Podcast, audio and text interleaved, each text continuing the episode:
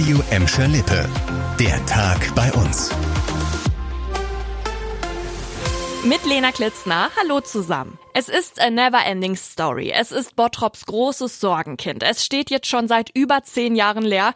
Die Eigentümer schon so oft gewechselt. Klar, es geht um das Hansa Center am Berliner Platz. Jetzt gibt's wieder Neuigkeiten. Das Hansa Center soll zu einem orientalischen Einkaufszentrum werden. Das sind zumindest die Pläne eines Projektentwicklers aus Düsseldorf. Laut einer offiziellen Mitteilung soll es da dann zum Beispiel Geschäfte, Gastro- und Wellnessangebote geben, Büros und Veranstaltungsräume und das alles im orientalischen Stil.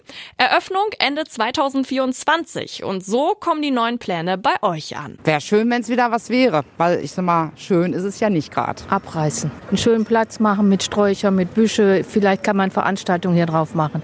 Das wär's. Ich fände das ganz gut, wenn das wieder schön wird. Das ist ja im Moment echt nur ein Klotz, der im Weg steht und schäbig aussieht. Und ja, ich würde auch meine Freundin einladen wollen oder sowas alles. Wenn das schön aufgemacht ist und sowas alles, wenn man die Ambiente, das ist schon toll. Ja, und was sagt die Stadt Bottrop?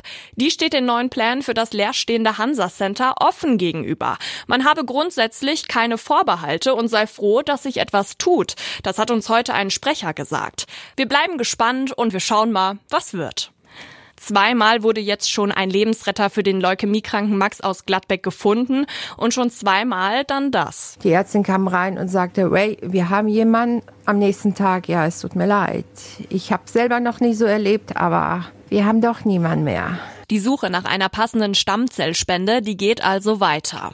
Der kleine Max und seine Mama Anna Beutler, die geben aber beide nicht auf. Den Kopf in den Sand zu stecken geht nicht. Es kostet immens viel Kraft, wirklich jeden Tag den Alltag aufrechtzuerhalten. Selbstmitleid gibt es nicht. Das bringt niemandem etwas. Wenn der Junge das so gut mitmacht, dann ich auch. Jeden Tag aufs Neue. Eine gute Nachricht, die gibt's aber schon jetzt, auch wenn immer noch kein passender Spender gefunden wurde. Der Zustand des Sechsjährigen hat sich verbessert. Nach einem Rückfall habe die Behandlung gut angeschlagen, wie uns Max Mama erzählt hat. Und sie ist auch weiterhin total dankbar für die große Unterstützung, die es in Gladbeck gibt. Wenn ihr auch dabei helfen wollt, eine passende Stammzellspende für Max zu finden, dann könnt ihr euch typisieren lassen. In Gladbeck geht das diese Woche wieder jeden Tag. Alle Infos dazu gibt's auf radioemscherlippe.de. Nach dem Megawarnstreik gestern rollt der Verkehr bei uns heute wieder, generell in ganz NRW. Busse und Bahnen von Bogestra und Festische sind seit heute Morgen wieder am Start, also da läuft alles wieder ganz entspannt. Anders sah es noch im Fernverkehr aus, einzelne Verbindungen sind da ausgefallen und bei S- und Regionalbahnen waren auch noch Verspätungen drin, weil nicht alle Bahnen vom normalen Startpunkt losfahren konnten.